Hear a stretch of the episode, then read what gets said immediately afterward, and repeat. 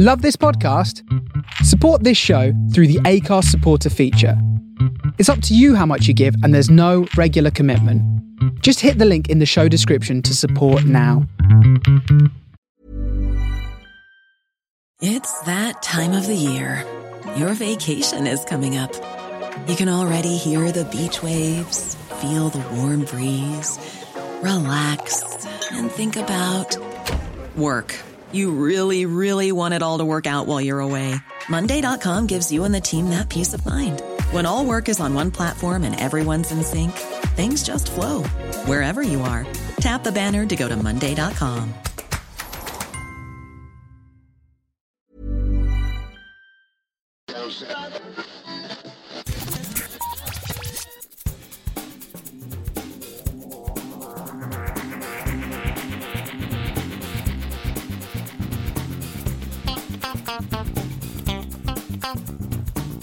Hello and welcome to this latest episode of the Geektown Behind the Scenes podcast.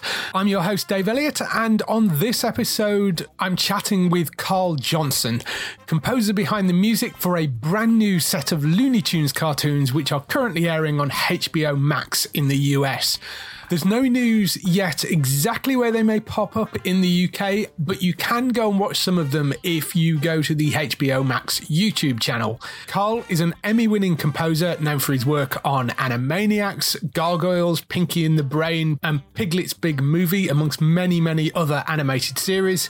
He's one of two composers who scored on the Looney Tunes cartoons, which include 80 11 minute episodes made up of animated shorts, each varying in length. In addition to composing, Carl is a highly sought after orchestrator and has worked on films such as Skyfall, The Amazing Spider Man, WALL-E, and Finding Dory. In the interview, we discuss how it felt following in the footsteps of the legendary originator of the Looney Tunes sound, Carl Stalling, and reworking some of his compositions, such as the classic What's Up Doc. We also chat about how critical the music is in these brilliant animated shorts. As I said, you can go online and watch them, and if you go and look at the post on the website, there will be some embedded in there as well. If you'd like to hear more behind the scenes interviews, don't forget to subscribe wherever you get your podcast by searching for Geektown Radio. This will also give you our weekly Geektown Radio podcast, which brings you all the latest TV, film, and gaming news. You can also look at the website at geektown.co.uk for your daily news stories and the latest UK and US TV premiere dates. Here's the interview with Carl.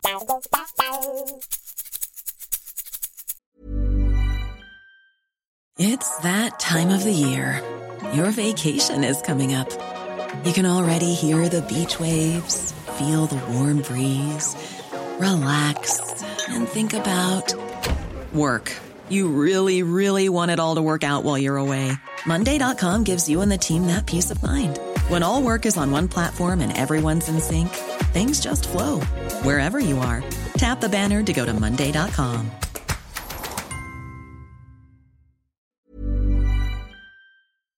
Hi, Carl. How are you doing? Good. Nice to meet you. Nice to meet you too. It's lovely to be able to sit down and chat with you virtually. you know? Yeah, thank you. Uh, thank you for taking the time. You're very welcome. Who doesn't love a Looney Tunes cartoon? I mean, for starters, but also the fact that you worked on Animaniacs, which is is just one of my favorite cartoons of all time. Oh, great! I adored that show. I'm I'm what 45 now, so I, I don't know how old I was when that was out, but I, I was I was kind of the right age to sort of get a lot of the older jokes that were weaved into that show.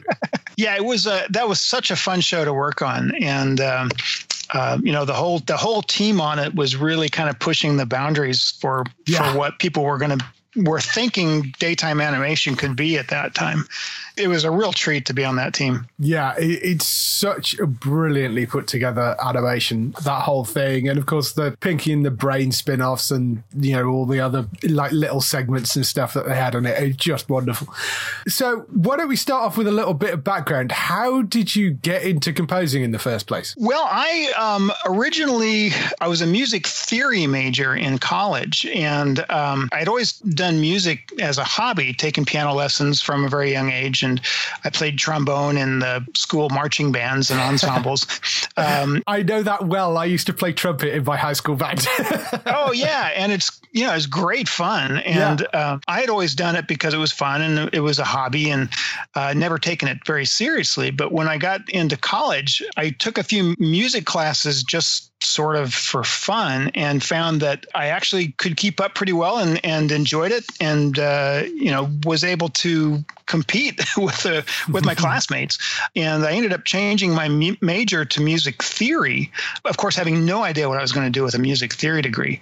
Um, but um, at one point when I was going to uh, University of Kansas I got into a marching band at Disneyland the All American College Marching Band. Oh wow. And yeah it was fantastic fantastic. I got to spend a whole summer between my junior and senior year working at Disneyland and performing on the park every day.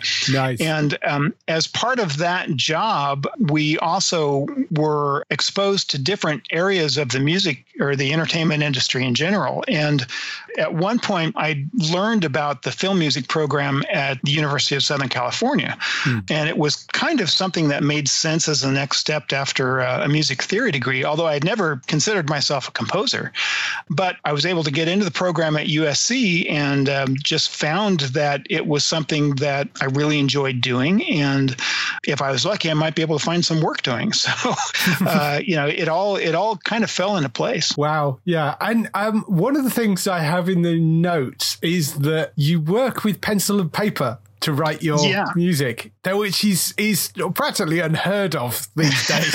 but what a lost art that is. But why still do it that way? I mean, if it works, I guess it works. So you know. Yeah, it's it's kind of an interesting thing. I got my start in the music industry right as the electronics were kind of taking over. Kind of the advent of MIDI and computer audio coincided with the years that I was working on Animaniacs and the stuff in the, the 90s. Yeah. Uh, Um, but my training had been very kind of old school, very much studying classical music scores. And uh, I learned to do orchestration by hand. So it was where I came from. Um, but I had always had an interest in electronically produced music as well. So yeah, I kind of had a foot in both worlds. And as time has gone on, it would certainly be easy enough for me to work by just playing directly into a computer. But there's a part of my brain that has learned how to look at things and analyze them on paper. And I really find when I skip that step of writing it down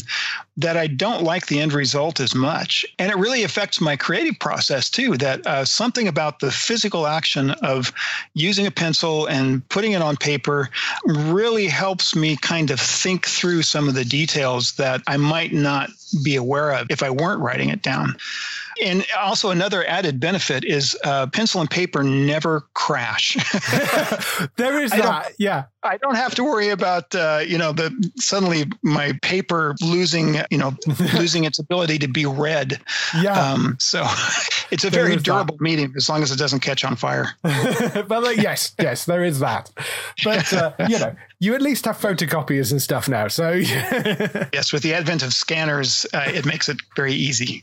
yeah, yeah, definitely. I mean, you've worked on on various animated things. As you mentioned, Animaniacs. You did some work on on Batman the animated series, which is another amazing show. Yeah, that was fantastic. Care Bears, you did a lot of stuff for Care Bears as well, which I'm sure are beloved by quite a lot of people. Uh, the Piglet's big movie Gargoyles, which is a, a, much overlooked series as well. Oh yeah, thank you. Um, I've I've had a, a, really I've been very blessed to have had a, a career with lots of twists and turns. Even though much of what I've been doing has been in animation, the world of animation is so wide that uh, it's given me an opportunity to work on a real variety of projects. Yeah, yeah, and uh, as well as the orchestrating stuff, which you've been involved with, with like um, I noticed Amazing Spider-Man, Skyfall, Finding Dory, um, the Aladdin yeah, movies. That's, that's yeah. really it's it's been a nice addition to my my composition. Um, orchestration is it's kind of a vague term because it, it can mean a lot of things in a lot of different circumstances. Yeah. But ultimately, the the orchestrator is the one that's responsible for making sure that the music that gets put in front of the players is readable and appropriate and accurate to the composer's vision. And there's a, a part of my brain that that really appeals to um, because I, I grew up playing in marching bands and in ensembles. I have a good feel for what it takes to make something on a piece of paper relatable to a musician who's yeah. trying to play it. And I really find that very gratifying to be able to speak to that language. And it, it could be somebody that doesn't speak my language, it, somebody in any part of the world, but yeah. can still look at this information on a piece of paper and interpret it in precisely the way that, that I intended. So I, I really enjoy that. And um, working with live musicians is one of the greatest joys of what I do. Yeah, I can imagine. And interestingly, that background of, of being an orchestrator and a composer for something like Looney Tunes must come in really quite handy because it's such a specific sort of sound that you're creating and music that you're creating for something like Looney Tunes because it, it weaves in and out of old music scores and then you're putting more stuff on top of that and you're orchestrating original things as well. So yeah. It, it's this yeah. big bag of different stuff. Yeah, really animation music and specifically sort of this classic Carl Stalling Warner Brothers style is technically very difficult music to write and just as difficult to play. So yeah. having kind of an hat on really helps because a, a lot of times I'm pushing these instruments to the very edge of what's possible. A lot of times that's what makes it funny is to hear these performers kind of scrambling to do something which is almost inhuman. But um, but it really helps to know what a player can do, and if you push them ten percent beyond that, what you're going to get in return. So it really is a, a, an advantageous thing to be able to put on that orchestrator hat every now and then. Yeah, and with the Looney Tune stuff, like you say, that musically they they have a very specific kind of classic style to them. And what's interesting about this particular batch of Looney Tunes because they've they've always made those Looney Tunes cartoons, but there's been through stages where they've tried modernizing them, and and this particular batch really isn't that. It, yeah. it feels very much like a classic Looney Tunes stuff. Yeah. Um, so for you, how was approaching that? Well, it was fantastic. When I had my very first meeting with the creative team on this, uh, Pete Browngardt and Alex Kirwan, they said that when they were considering this show and pitching it to Warner Brothers, part of their creative idea was what if the classic animation division at Warner Brothers had never stopped making Looney Tunes and Merrie Melodies? What would it be like if they were still going today? and let's take that original sensibility and all of that experience and insight that those people came up with, and let's not throw it out the window by trying to reinvent it, but let's honor what they figured out and figure out how to just do more of it. And um, to me, that sounded really appealing because sort of the rules and the guidelines and the formulas that they came up with worked so well that there's really no need to try to fix them. So when they were describing this, I, I, I said to the guys, you know, this sounds like a dream gig. Uh, it, it's like in terms of the story, it's very driven by the animation. It's all about sight gags. There's as little dialogue as possible, all of which makes it sound ideal to a composer. Yeah, I mean, you've got some really interesting things in in there. What's what's the process for you? I'm assuming you're writing to picture because it's so heavily ingrained. The score is so ingrained in the music, unlike what you would do with the drama where it sort of sits behind the action. Hmm. It's integral to the entire thing, you know, the whole yeah. animation. So, I, yeah, it's the process really is the visuals are all basically completed before the composer comes on board. The dialogue has all been recorded, the animation has all been done, all of the editing, all of that stuff has been finished. And the very last thing to happen, along with the sound effects, is the music. And so the composer's job is to make sure that the music is perfectly synchronized to the to the film.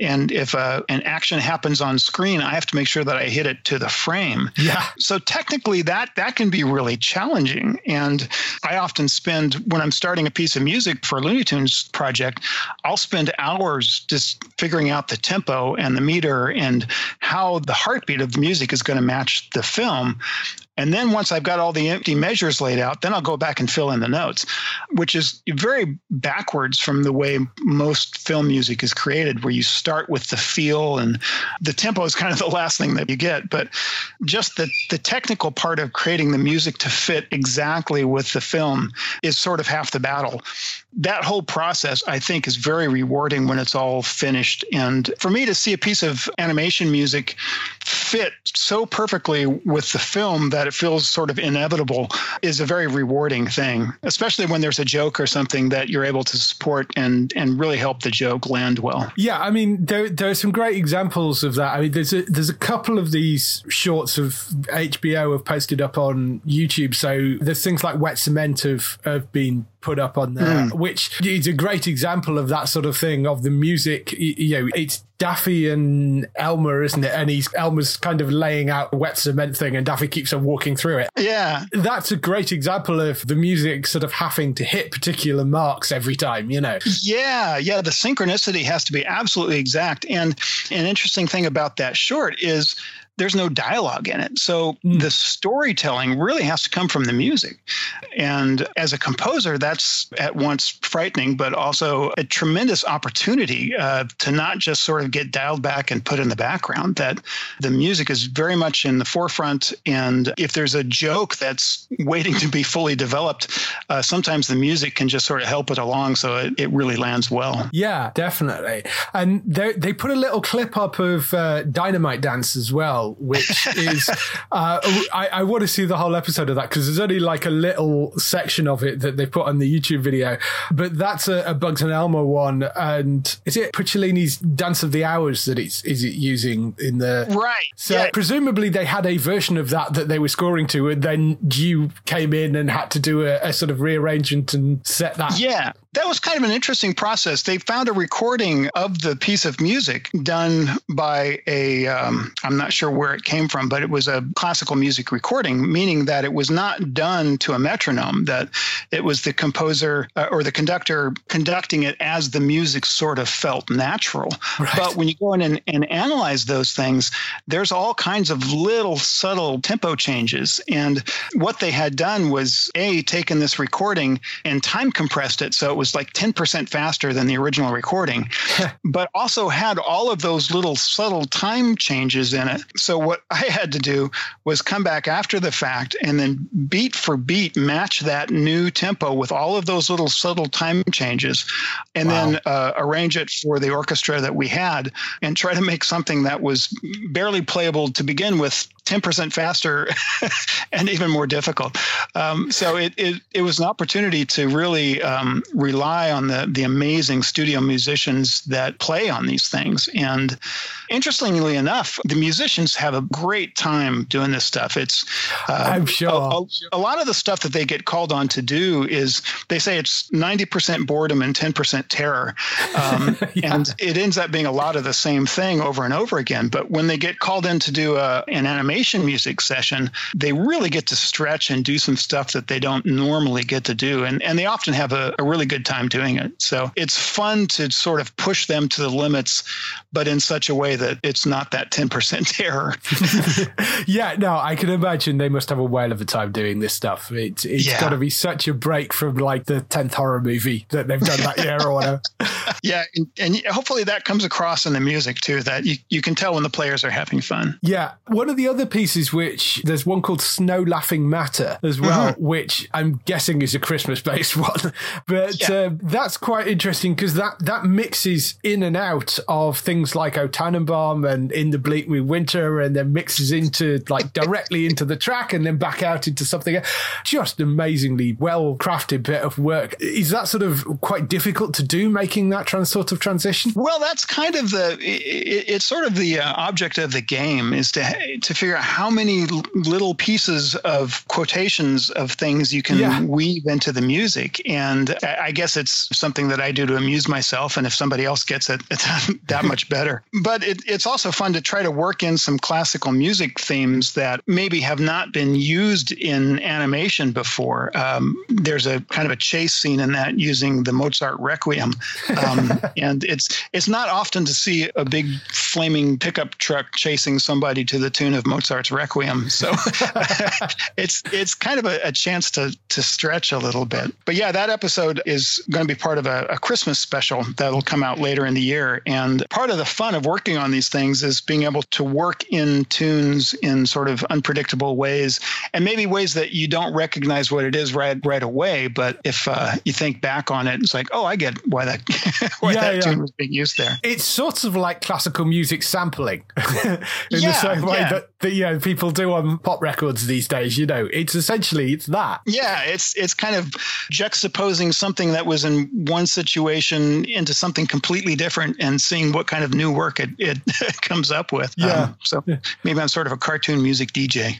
yes um, the other thing, of course, you got hold of to do this are the uh, Merrily We Roll Along and, and What's That Doc, which are the, the kind of theme tune bits mm. that people would know as the Looney Tunes theme, I guess.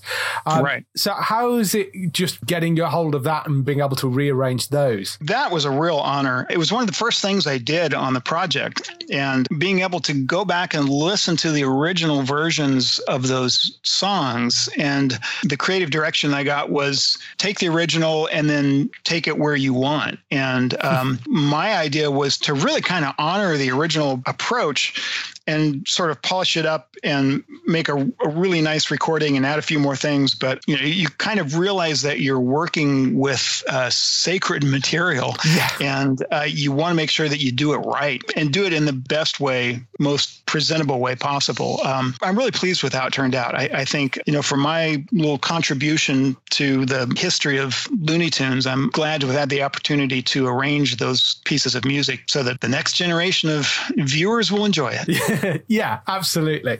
Um, do you have a favorite character to write for particularly? I'd have to say it's the Roadrunner Coyote cartoons that I, I find are the most most rewarding. Technically, they're very difficult. For one thing, there's no dialogue, yeah. um, and so the music really has to be the storyteller and give you the insight into what's going on into Coyote's brain. And uh, I, I think I really identify with Wiley Coyote just because no matter how hard he plans things out, they always always fall apart. so I, I, know how that feels. Yeah, yeah. There is a, a little animated short of, of, that. The tunnel vision. I don't know whether it's the whole thing, but there's tunnel vision. They have actually put up online as well, which is a, a oh, great yeah. classic bit of work between the pair of them, and uh, it's, it's got the classic kind of painting an entrance on a rock thing, um, which I, I love. I was always a fan of those cartoons. The Roadrunner yeah, and, and one interesting thing that this this new Looney Tunes cartoons series is doing is that the directors and the creative team are, are able to kind of just nudge things a little bit further into the uh, the the crazy approaches to things that they're able to to take a joke just a little farther than the traditional Looney Tunes guys would have been able to do, like walking into the rock. yeah. Uh, you know, it, it really works, but it's a, a, little bit of a, a push to make that joke land. And uh, I guess they, they're able to make it a little bit more surreal than um, than you would expect. And I think it really comes across. Yeah, yeah, I spotted that in that one. I, I noticed that was that was kind of an interesting additional kind of twist to to it. I thought that was that was really lovely. So uh, I'm going to let you go, but a couple of last questions for you. They're always the same. We always ask everybody the same ones. So first one is, what TV shows are you watching at the moment? You know, that's tricky. Most people that are actively working in the entertainment industry don't have time to watch TV. That is true. Um, yes. um, that being said, I just started watching Westworld, and I'm about five episodes into it, and I can't wait to find time to yeah. watch the rest of it. But um, I'm really enjoying it. I'm, I'm a real science fiction geek, and uh, I'm loving the approach to this uh, this story. It's wonderful. I love how it, it like morphs into different things every season as well. It's it's a really really good show. I'm looking forward to that. And lastly, if you had the opportunity to work on any TV show, can be something from the past, something present, or some future genre, what would it be? And it can't be something you've you previously worked on. you know, I would love to work on something in the Star Wars universe. Um, one of the very first pieces of film music that ever attracted my attention was the the score to Star Wars, and John Williams is is a yeah. huge hero of mine. So I would love to to work on some kind of Star Wars project someday. Well, I mean, I'm sure Disney will get round to making something again. I mean, they're, they're going to carry on with that license for as long as humanly possible. I think so. Uh, you It'll know, be around for a while. Yeah, yeah, yeah. So I hopefully something comes your way at some point. It's been lovely chatting with you. Thank you, thank you very much, Dave. I appreciate you taking the time. It's been lovely chatting with you. Hopefully, talk again at some point in the future. I look forward to it. All right. Cheers. See you. Bye. All right. Thank you, Dave. Take care.